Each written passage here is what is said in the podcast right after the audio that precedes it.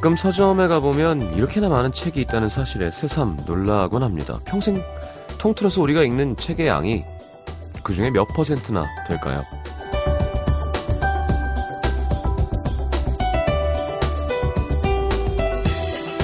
다섯 살 때부터 일주일에 한 권씩 읽으면서 80살까지 산다고 가정하면 총 3,900권 정도 책을 읽는데요. 현재 시중에 나와 있는 책의 0.1%가 조금 넘는 수치라고 합니다.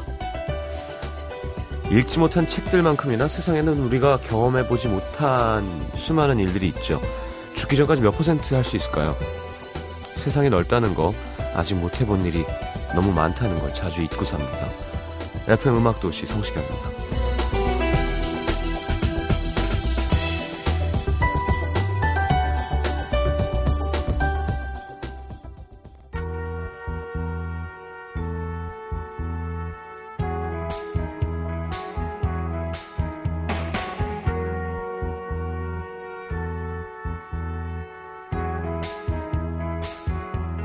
You're just too good to be true. Can't take my eyes off of you. You'd be like heaven to touch. 자, 몰튼 아켓의 Can't Take My Eyes Off You. 언제 들어도 좋은 노래 함께 들었습니다. 자, 금요일 김일희 기자님과 함께하는 영화 사람을 만나다. 오늘은 버니에서 버니를 만나보도록 하겠습니다. 잭 블랙이죠. 자, 50원들은 문자 참여는 샵 8000번, 긴 문자는 100원입니다. 여러분 안부, 광고 듣고 여쭤보겠습니다.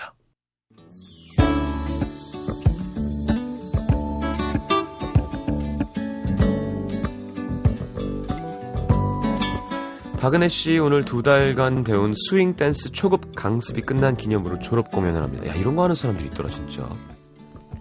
처음 배울 땐 나도 저렇게 출 수 있을까? 했는데 제법 모양새를 갖춰가는 것 같아요. 저녁에 있을 공연 의상 손보고 있는데요. 낯선 사람들 앞에 서려니까 이것도 은근 긴장되네요. 오늘 공연 끝나고 뒤풀이하면 음돈 못 듣겠지만 감춰진 끼를 모두 발산하고 오겠습니다. 그렇게 또 정분 나고 그런 거 아니에요? 네. 잘 됐으면 좋겠습니다.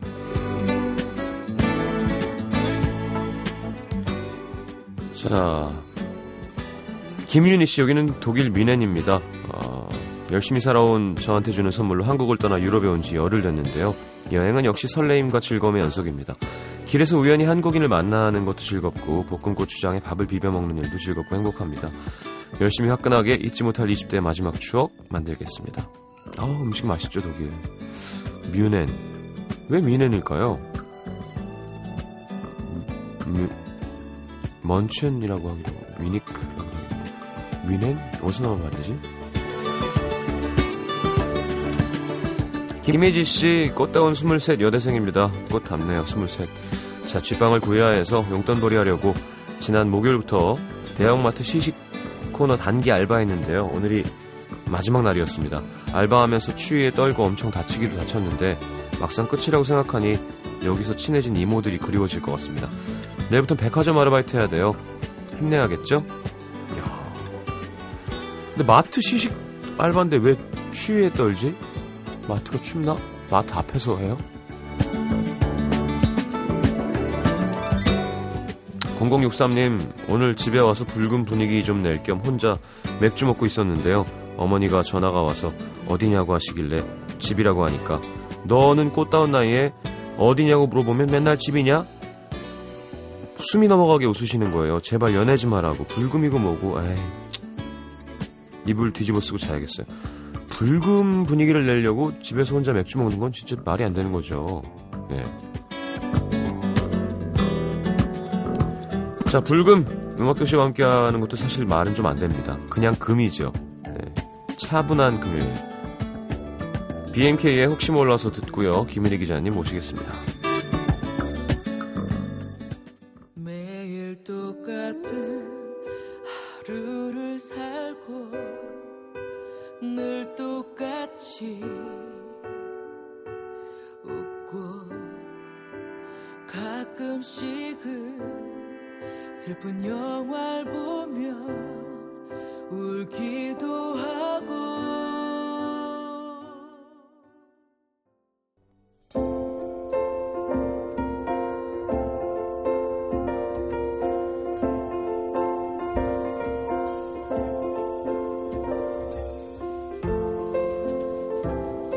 사람들은 어떤 사람을 떠올리거나 그 사람을 다른 누군가에게 설명해야 할 때 한 문장으로 정의하곤 하죠.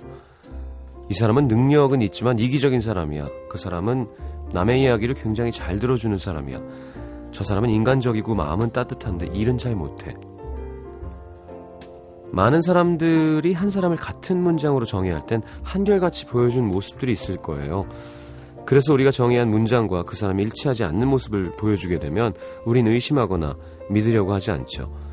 평소 비호감이었던 사람이 좋은 일을 하거나 평소 호감이었던 사람이 나쁜 일을 하면 에이 설마 그럴 리가 없지, 이유가 있을 거야. 자신이 만들어 놓은 정의를 선뜻 부정하려고 하지 않습니다. 자, 오늘은 영화 속으로 모두에게 친절한 한 남자를 만나러 갑니다.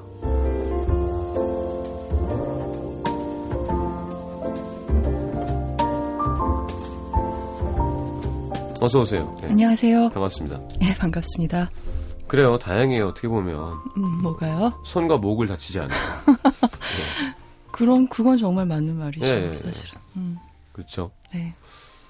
어떻게 또 이렇게 MBC까지 행차해 주셔서 감사합니다. 아, 그러지 마세요. 제가 너무 죄송해요. 정말 평소에도 민폐 덩어리지만 이 부상 이후로는 호를 민폐라고 짓든가. 아. 그래야 될 것 같아요. 에이, 너무 그러실 필요 없죠. 어떠세요? 지금 상태는 호전이 되시나요? 예, 나아가고 있는 것 같은데 이렇게 진전이 있어야 될 거 아니에요. 예, 예. 깁스를 뭐 자른다거나. 예. 근데 마침 가려 그러면 길이 얼어붙고 뭐 이래가지고 가다가 덧날까봐 또 넘어질까봐 아예 좀 놓고 나서 가자 이런 식으로 늦어지는 거죠. 자꾸 일정이. 여보, 혜리님 댁에 썰매 하나 드리겠어요. 눈썰매 하나. 네, 썰매라도 이렇게 가시라고. 루돌프도 같이. 괜찮네요. 자, 오늘 영화는 네, 잭 블랙 영화를 골라왔어요. 네. 버니라는 제목의 사람 이름이 제목인 많은 영화 중에 한 편이고요. 네. 만들어지기는 2011년쯤에 만들어졌는데 이제 우리나라에서 조금 늦게 개봉한 케이스라서 작년에 우리나라에서는 극장 개봉을 했습니다. 잭 블랙은 언제부터 이렇게 메인스트림으로 올라온 거예요? 잭 블랙은 뭐 글쎄요, 뭐 스쿨 오브 락을 하면서 네. 전 세계적으로 많은 인기를 끌었었던 것 같고 그 전까지는 조금 좀 마이너한 영화를 많이 한 거죠. 많이 했었는데 이 또 이 동아리처럼 뭐 전에 예전에 소개해드린 벤 스틸러하고도 친해서 트로피컬 선더 같은 영화에도 나왔고 예. 이 코미디 전문 영화인들의 이제 친한 서클이 하나 있는 거죠. 네, 그래서 네. 그 가운데에서는 계속 이제 활동을 해왔었는데 지금 뭐 이 사람이 뭐 스크로브락으로 이제 큰 인기를 끌고 이러면서 뭐 비카인드 리와인드 같이 제가 전에 말씀드렸죠. 비디오 가게를 운영하는데 번개를 맞아서 마그네틱이 다 지워지는 바람에 네. 그때그때 사람들이 빌리러 온 영화를 이제 네. 뭐라고 해야지, 야매 이러는데 네. 막 찍어가지고 빌려주는 네, 그런 네. 말도 안 되는 그런 코미디도 있었고 네. 그 밖에 좀 잭 블랙을 못 이용한 케이스로는 걸리버 여행기 같은 영화가 있었어요. 네. 그냥 아주 단순하게 이 사람의 외형적 특징만 갖고 소동 코미디 같은 걸 찍게 했는데 그게 좀 결과는 그다지 재미있지 않은 뭐 그런 경우도 있었는데 이 잭 블랙을 제일 잘 활용했던 감독이 바로 리처드 링클레이터 감독인데요. 네. 그분이 바로 이제 스쿨 오브 락에서 처음 이 잭 블랙하고 만났었던 거죠.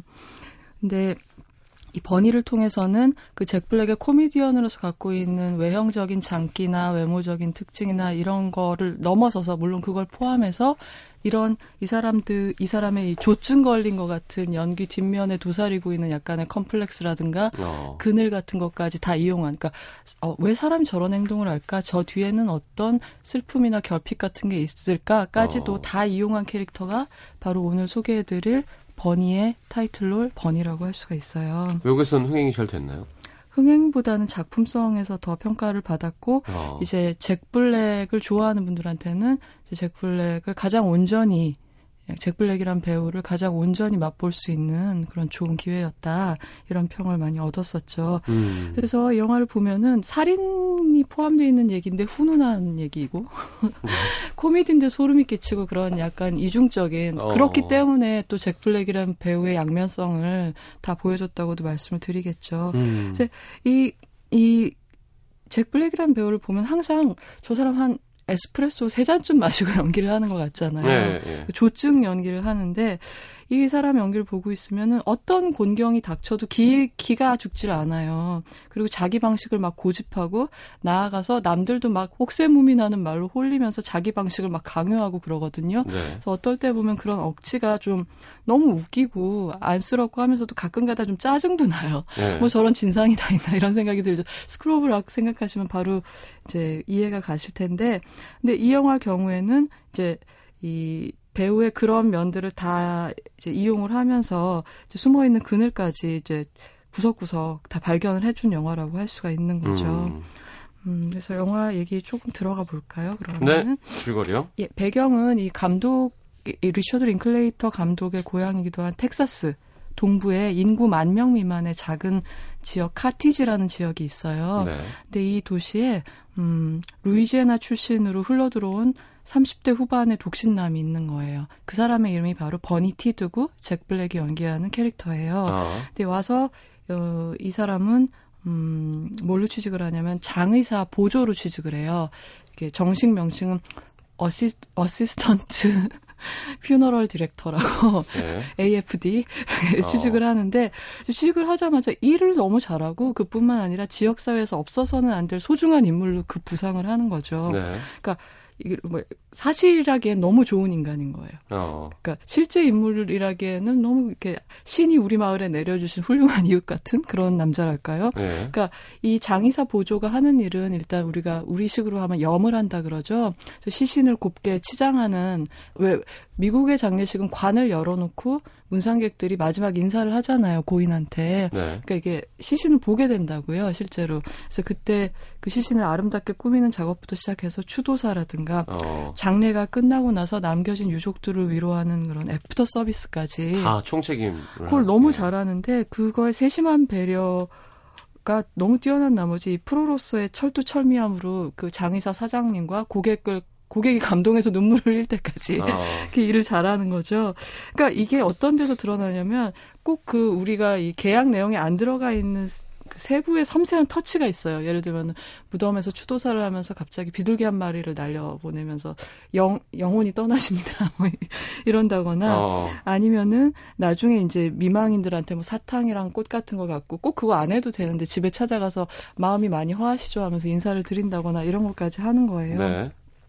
근데 이 사람 어떤 사람이었나 이런 거를 이 영화는 극화해서 재현해서 보여주는 장면이 있고, 또 하나는 어떤 부분으로 이루어져 있냐면 그 카티지 주민들이 생각하는 버니 티드는 이런 남자였어요 라고 인터뷰를 하는 장면으로 나눠져 있어요. 네. 근데 이 인터뷰 장면은 카티지 주민으로 분한 배우들도 있고요.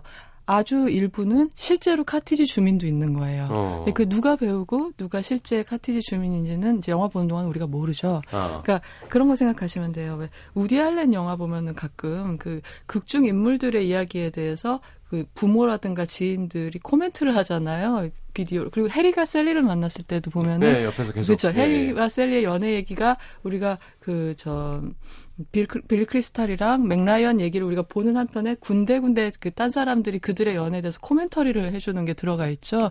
그러니까 그건 그들의 연애가 아닌 그냥 지들의 연애. 아, 그렇죠. 그렇죠. 예. 해리와 셀리 경우에는 그런 것도 있었네요. 그러니까 연애 일반에 관한 얘기를 네네. 하는 거였죠. 근데 이 버니도 그런 구성을 취하고 있는 거예요. 근데 이 자기 일에 있어서 이렇게 감동 주는 프로페셔널일 뿐만 아니라 다른 일에서도 굉장히 앞장서는 그 지역사회 동량인 거죠, 말하자면. 그래가지고 뭐 공목만 되면 노래가 나와요. 노래도 엄청 잘할 뿐더러. 그러니까 이런 부분에서 잭 블랙이 굉장히 음악적인 재능이 있는 배우잖아요. 네. 그 점을 그렇다고 해서 영화 밖으로 튀어나오게 부각시킨 게 아니라 이 영화 서사 속에 포함이 되면서 잘 이용을 한 거죠. 그래서 이 사람은 이제 예배 중이나 아니면 장례식 중에 좀 분위기가 약간 마가 뜨잖아요. 네. 그럼 갑자기 막 올간 앞으로 가서 Amazing Grace 하고 분위기를 띄우기 시작하는 거예요. 막 사람들이 너무 아이고 성스럽다, 저렇게, 홀리하다. 그러면서 갑자기 다 감동을 한다거나. 그리고 가라오케예요, 거의. 모르는 노래가 없어요. 이 노래 뭐 컨트리 포크송 그러면 제목만 되면 나오는 거죠. 가사까지 완벽하게.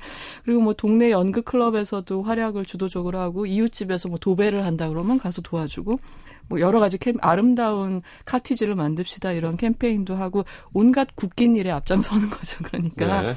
그리고 선물하는 것도 좋아해서 돈 버는 족족 막 쇼퍼홀릭이에요. 그래서 막 물건을 사드리는데 자기를 위한 걸 사는 게 아니라 많은 물건을 사서 그걸 막 선물로 주는 걸 너무 즐기는 거죠. 근데 특히 이 독신남의 진심 어린 상냥함에 반하는 사람들은 누구냐면 노부인들. 아무래도 이런 약간 이 지방 소도시에는 여성들이 수명이 길다 보니까 이제 남편을 먼저 여의고 혼자 사는 노부인들이 많은 거예요. 네. 그리고 또 젊은 남자는 좀 적잖아요, 인구가. 네. 근데 이 노부인들의 어떤 이렇게 필요할 때마다 가서 잘 도와주고 에스코트해주고 이러니까 이 청년을 예뻐하지 않을 수가 없는 거죠. 네. 근데 이 많은 이 버니의 노부인 팬들 중에서 가장 뜨악하게 버니를 대하는 사람이 누구냐면 셜리 맥클레인이. 예, 그렇죠. 셜리 맥클레인이 분화는 아주 부유한 과부 마조리 누젠트라는 부자같이 이름이 지어져 있네요. 있어요. 이 동네에서 최고로 미움받는 부자 노파인 거예요. 네. 그리고 이 마조리가 버니를 처음 대한 거는 자기의 부자 남편이 죽었을 때 장례식에서 이제 처음에 버니를 만나게 된 거죠. 네. 근데 이 노부인은 돈은 많은데 너무나 심술 맞아가지고 가족들도 학을 떼고 들여다보질 않아요. 뭐 손자 손녀들도 연락 안 한 지 막 몇 년씩 됐고. 근데 이 부인이 정말 이 친절의 제왕과 같은 버니의 이 상냥함에 조금씩 마음을 열면서 이 영화에 일이 꼬이기 시작하는 거죠. 그리고 우리가 이 영화가 만들어지게 된 계기인 실화의 무서운 사건이 이제 일어나게 되는 거죠. 재밌겠다. 되게 색감도 되게 좋으네요, 영화. 예, 영화 이제 미술이 되게 좋은 것 같아요. 예, 의상도 참 좋고요. 분장도 아주 좋아요. 여기 그 셜리 맥클레인이라는 사람 동생이 워렌 비트라고요? 네. 둘이 친남매고 잘 보시면 닮았어요. 이렇게 그러네. 눈이나 인매 같은 데가. 블로그를 보고 있었는데. 그리고 읽기 힘든 그 Matthew McConaughey. 예, Matthew McConaughey가 이제 이 영화에 좀 이따 출연을 하죠. 지루한 로맨틱 코미디 배우였던 (가로열고) 김혜리 기자와 (알카로다). 그가 누구 블로그를 보고 계신 거예요? 본격적으로 연기에 탁 하고 눈을 뜨기 시작한 영화라던데. 김혜리 기자왈. 아니 뭐 뜨기 시작한 건 아니고요. 1년의 좋은 연기를 최근에 보여주고 있고 마침내 지난주에 발표된 오스카상 노미네이션도 받았더라고요. 네. 이제 우리나라에서 알려진 영화는 아니고 다른 영화로 받긴 했는데 근데 이제 그 좋은 영화들의 시리즈 중에서 한 편이죠, 이 영화가. 여기서는 좀 이따 이제 버니가 어떤 용의자로 선상에 오르면서 그 동네 지방 검사로 나오게 됩니다.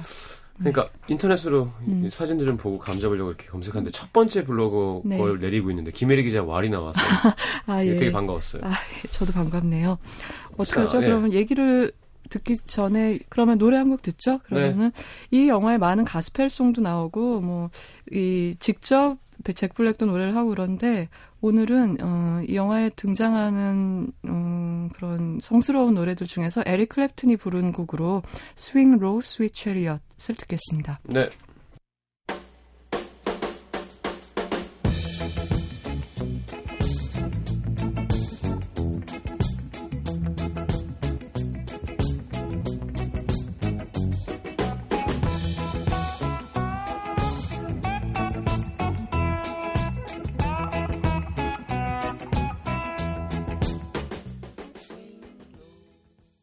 NBC FM for you. 자, 그러면 줄거리를 좀 더 듣죠. 네, 지금 이 셜리 좋은데요. 네, 셜리 맥클레인이 마음을 이제 열었다 그랬죠. 이 버니 할머니가. 심술 맞은 할머니가. 근데 이 50년 만에 자기를 처음 다정히 대해주는 타인을 만난 거예요, 이 할머니는. 네, 그러면서 점점 의존을 하기 시작하고, 버니는 점점 더 이제 노부인의 부탁을 자꾸 들어주면서 그녀의 일거수일투족을 시중두는 처지가 되는 거죠. 그러면서 이 할머니가 또 원래 좀 심술이 있으시니까 자꾸 이 남자를 독점하려고 그러고, 근데 이제 버니는 자기 장의사 일도 계속 해야 되는데 부르는 대로 족족 달려가고 이러다 보니까 점점 본업하고 부업이 뒤바뀌게 되는. 그러니까 마조리의 비서 일이 이제 장의사 어시스턴트 일보다 더 커지게 되는 거예요, 이 사람의 삶에서. 아니, 그 조그만 도시에 누가 그렇게 많이 죽는다고. 예. 근데 아까 말씀드렸듯이 이분이 이제 공동체 많은 활동을 하고 계시잖아요. 연극 클럽, 뮤지컬 클럽도 해야 되지, 동네 경조사에 다 자기가 주도적으로 참여하고 있고, 그리고 그게 이 사람의 삶의 낙인데.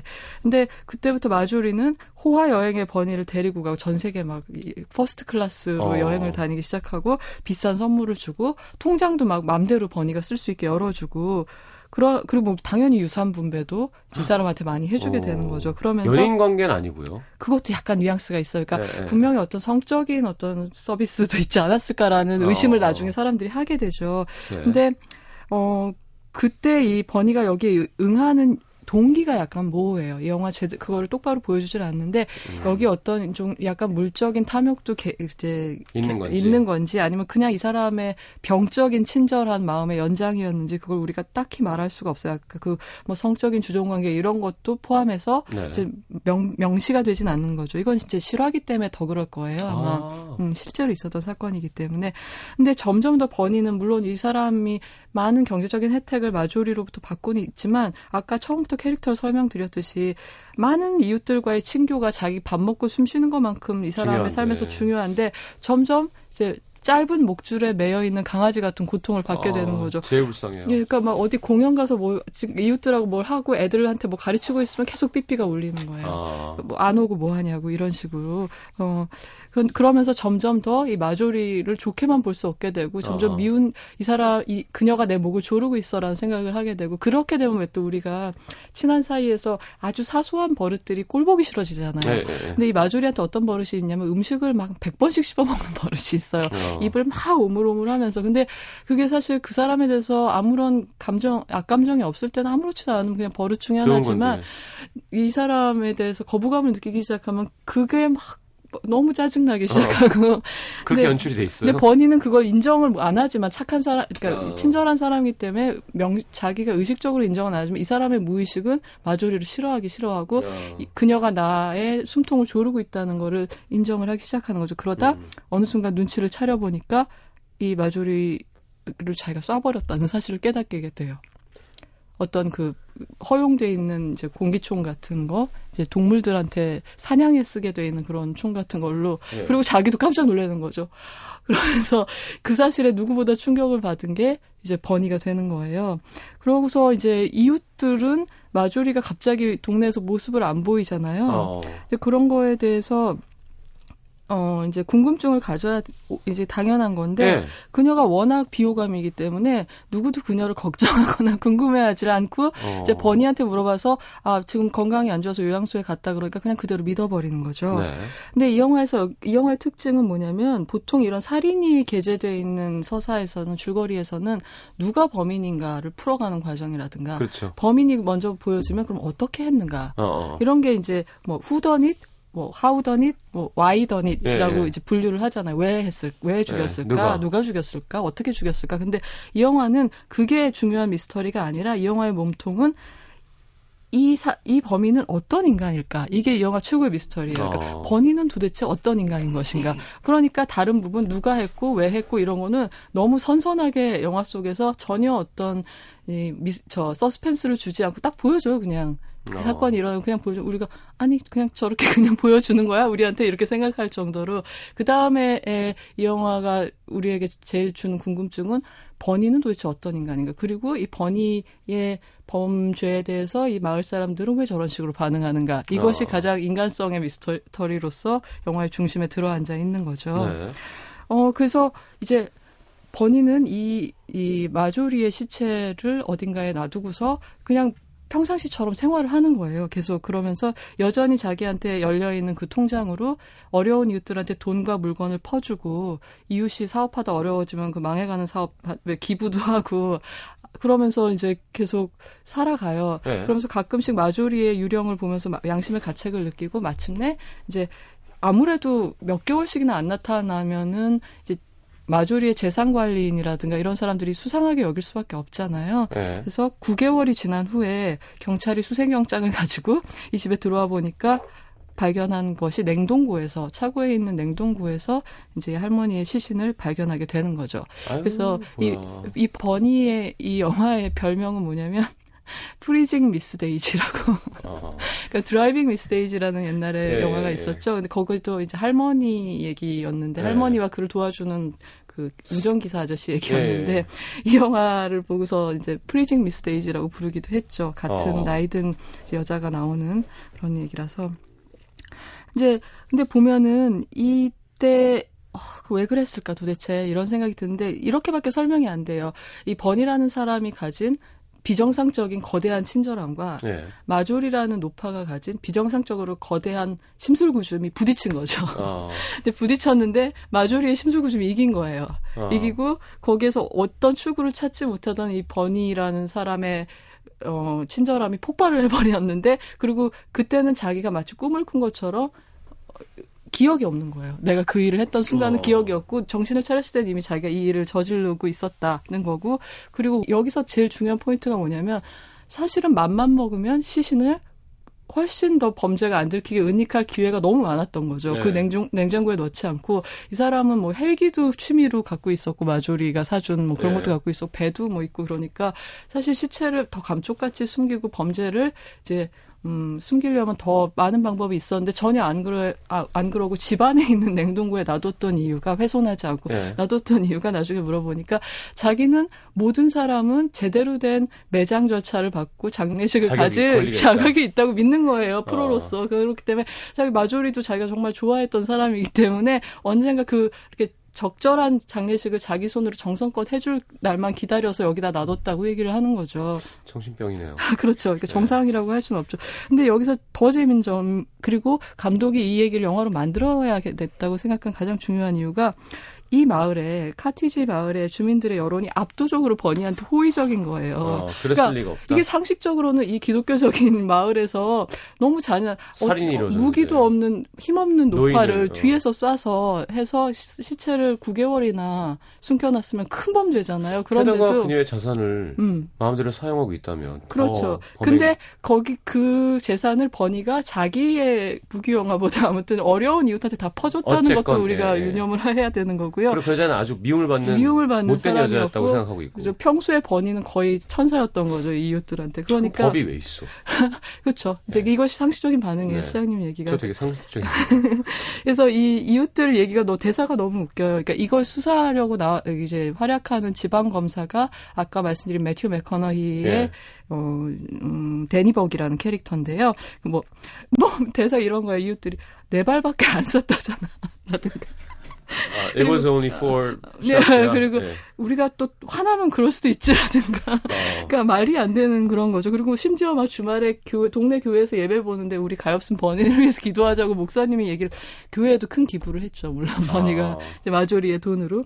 이제 그렇지만 이제 당연히 시장님처럼 지방 검사는 생각을 했고 1급 살인으로 이 버니를 기소를 하게 돼요. 검사는 그래야죠. 그렇죠. 당연히 그래야 되는 건데 근데 재밌는 점이 이 검사가 이 사건을 자기 지역 법정에서 배심원들을 이렇게 뽑아서 하면은 지역 주민들이 배심원이 될 거잖아요. 네. 그래서 다른 지역으로 이관을 해서 이제 재판을 치르게 됩니다. 이게 네. 재밌는 점은 뭐냐면 보통 이렇게 다른 지역으로 재판을 이관하는 이유는 뭐냐면 이 지역 에서 피해자가 나왔을 경우에 배심원들이 피고한테 일방적으로 불리하게 판정을 할까봐 딴 동네로 옮기는 건데 이 경우는 반대죠. 네. 그러니까 피고한테 일방적으로 호의적인 여론이 이미 형성돼 있기 때문에 이제 지방검사가 자기의 그러니까 자기의 승소를 위해서 이제 다른 동네로 재판을 옮겨가는 이런 이상한 케이스가 이제 있게 되는 거예요. 근데 재밌는 건 이제 그래서. 물론 버니는 유죄 판결을 받았고요. 50년 동안은 가석방도 안 되는. 그리고 실제 이 모델이 된 인물도 그래서 지금 뭐 89살이 되어만 집행유예도 가능한 그런 형을 받아서 살고 있어요. 근데 이제 이웃 주민들이 너무나 열심히 연애를 가고 있고요. 지금도. 그리고 그 교도소에서도 들어가자마자 가장 인기 있는 죄수가 된 거예요. 뭐 요리 클래스를 한다거나 무슨 성경 공부 모임을 주도한다거나 해서 정말 바깥에서와 똑같은 버니. 뒤에 얘기도 영화에 나와요? 하고, 예, 뒤에 얘기도 나와요. 영화에 나오고, 실제 인물의 필름이 아까, 지난주에 제가 마이 파더 소개해드릴 때랑 똑같이, 그 실제 인물의 비디오 클립이 이제 영화 크레딧이 올라갈 때 같이 보이게 됩니다. 재밌겠다. 영화 아주 재밌고요. 그리고 잭 블랙의 최고작이라고 저는 생각을 하고요. 그러니까, 지금 우리가, 캐릭터를 조금 얘기할 시간이 있을까요? 그러니까 이제 노래 듣고 오면. 네, 그럴까요? 네. 이 영화에 나오는 곡은 아니고요. 지금 영화관에서 걸려있는 여러분이 한테 권해드리고 싶은 영화 중에 가장 따뜻한 색 블루라는 작년 칸 영화제 황금종려상 수상작이 있는데요. 이 영화 사운드 트랙에도 들어있고 그리고 작년에 러스트 앤 본이라는 영화에도 나왔었고요. 네. 그리고 글리라고 여러분 잘 아시는 그 TV쇼에도 들어있었던 곡입니다. 스웨덴 뮤지션인 것 같은데요. 리케리라고 읽어야 맞는 것 같아요. 네. I Follow Rivers라는 곡 듣고 오겠습니다. 네.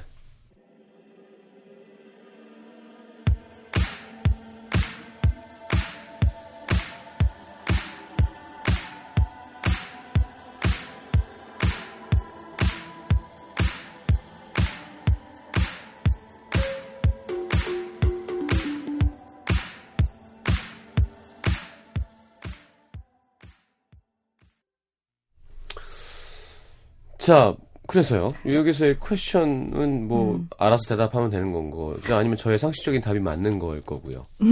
그렇죠. 그건 뭐 상식적으로는 그게 맞는데 재밌는 건 이 사람이 그러니까 유죄냐 무죄 당연히 유죄죠. 당연히 네네. 그게 관건이 아니라 이 사람은 도대체 어떤 인간인가가 더 미스테리인 거예요. 그러니까 이 사람은 도대체 왜 살인을 할 때 보통 사람이 갖고 있는 동기하고는 좀 달라 보이니까요. 그래서 그리고 우리가 집단으로서 한 사람을 단죄하거나 비난할 때 과연 그 죄가 미워서 그러는 건지 버니의 케이스를 보면 그러니까 사람이 미워서 그가 한 짓에 대해서 더 혐오하고 증오하는 마음이 더 큰 건지 이게 네. 굉장히 헷갈리기 시작하는 거죠. 네. 그러니까 우리 마음속에 어떤 판단력의 회색지대 같은 게 있는데 그 자리를 꼭 찔러서 보여준 실화의 케이스가 96년에 일어난 이 사건이었던 거예요. 그러니까 실제로 이 사건이 96년에 일어났고 주간 텍사스라는 신문에 실린 거예요. 네. 근데 이 텍사스 주민이었던 리처드 링클레이터 감독이 그걸 읽고서 아니 이런 명백한 살인범을 동네 사람들이 감싼다는 사실에 흥미가 동한 거죠. 그래서 인터뷰를 나간 거예요. 그래서 이 기사를 쓴 저널리스트를 만났어요.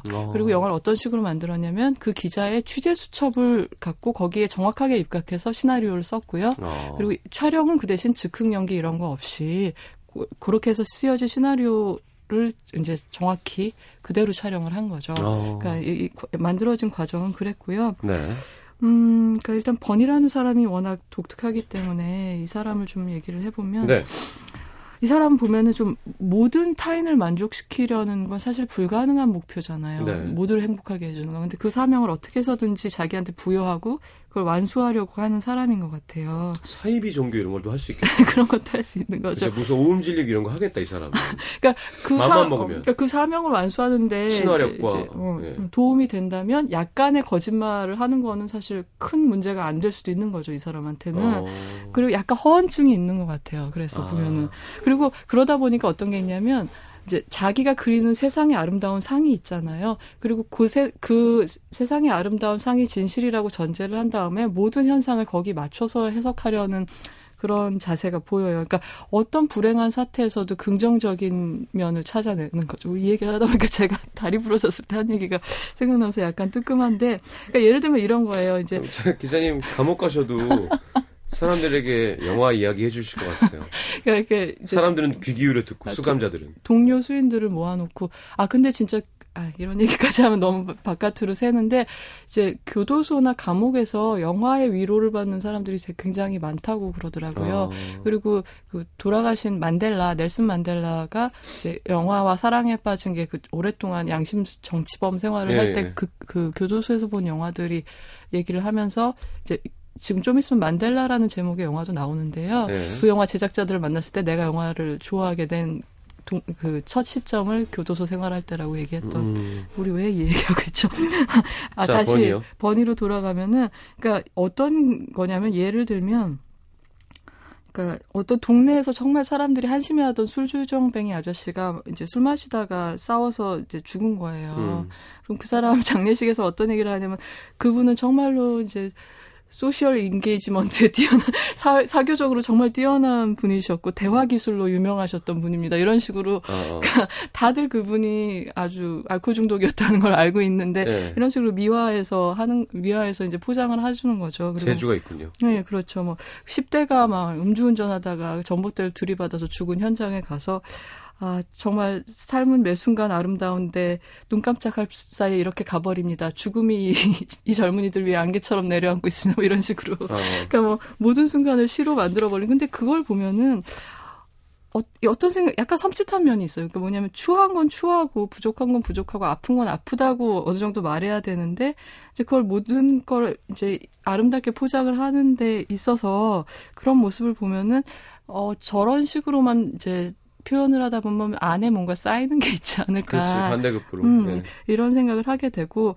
그리고 보면 잭 블랙은 평소에 전작에서 했던 캐릭터를 보면 자기가 갖고 있는 아까 제가 말씀드린 그 카페인 1리터쯤 마신 것 같은 그 에너지를 막 바깥으로 막 무질서하게 흩뿌리는 역할들이잖아요. 그러면서 막 소동을 일으키고 우리는 그 소동을 보면 정신을 못 차리고 이런 거였는데 버니는 그 에너지를 그렇게 무질서하게 흩뿌리는 게 아니라 미칠 듯한 단정함으로 네. 미칠 듯한 격식과 양식에 맞춰가지고 조금씩 계산해서 그거를 이제 내보내는 그런 캐릭터인 거예요. 그러니까 반대의 의미에서 약간 광기 같은 거를 느끼게 해주는 캐릭터라고 할 수 있고, 그리고 아까 말씀드린 대로 이 버니는 대체 어떤 인간인가? 우리의 대답은 거의 모르겠다가 맞겠죠. 근데 도대체 병적으로 선량하다 못해 이런 지경에 이른 사람인가? 아니면은 혹시 이 모든 게 용의주도한 그녀의 재산을 노린 사기꾼인데 이걸 정말 완벽하게 완전 범죄로 이제 아주 옛날부터 계획을 짜서 마을 사람들의 환심을 사서 그랬던 사기꾼인가? 이런 거죠.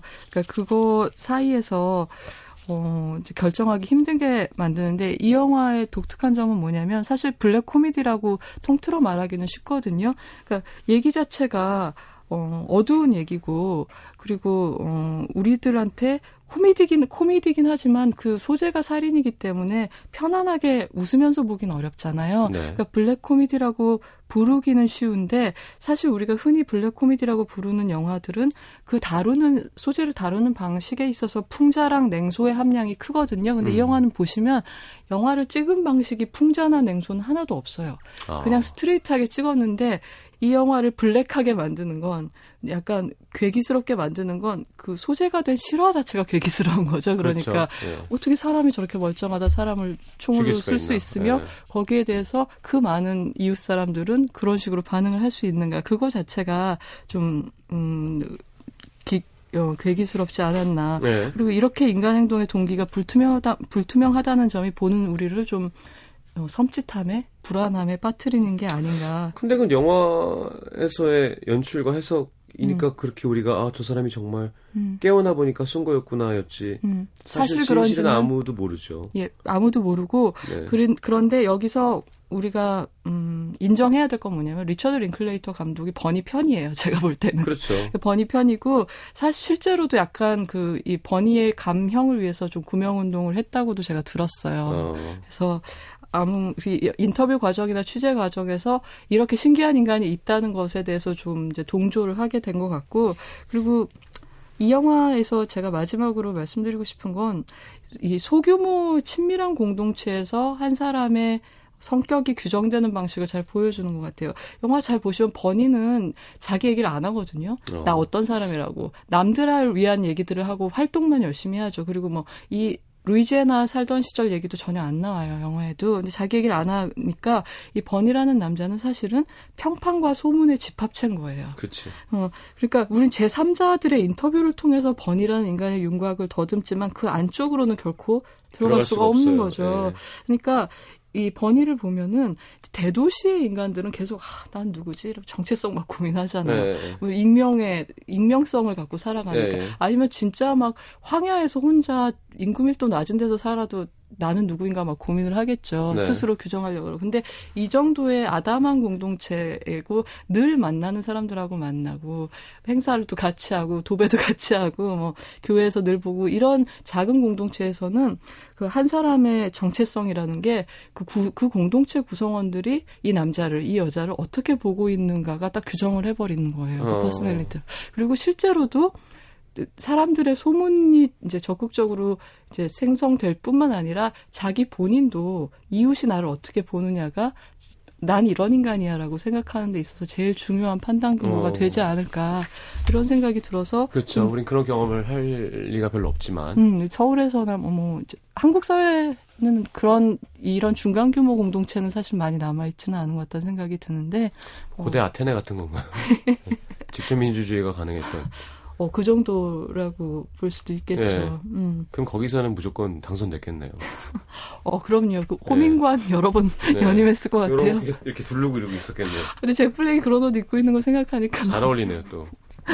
뭐, 어쨌든 그런 면에서, 재미도 있고, 그리고 그렇다고 생각하게 해서. 생각하게 하는 것도 예, 있고. 생각하게 되기도 하고, 그리고 참 우리가 사람을 안다고 생각하지만, 인간이란 얼마나, 깊이를 헤아릴 수 없는 존재인가 그런 생각도 들고 네. 만감이 교차한 영화입니다. 한마디로. 자 퇴근하십시오. 오늘 너무 네. 감사합니다. 예. 힘든 모습도 이끌고 오셔가지고. 자 다음 주에는 또 다음 주에는 마이너리티 리포트 우리가 다른 영화 얘기하면서 언급을 여러 번 했었는데요. 네. 거기서 프리크라임이라고 일어나지 않는 범죄를 수사하는 팀이 있죠. 네. 거기 팀장 톰 크루즈의 존 앤더튼이라는 캐릭터를 얘기하겠습니다. 알겠습니다. 스필버그죠? 네, 스필버그 영화네요. 네, 네. 재밌었어요. 자, 보내드리겠습니다. 안녕히 가십시오. 안녕히 계세요. 자, 2부 이렇게 마무리하고요. 저희는 3부에 다시 오겠습니다. 잠시만요.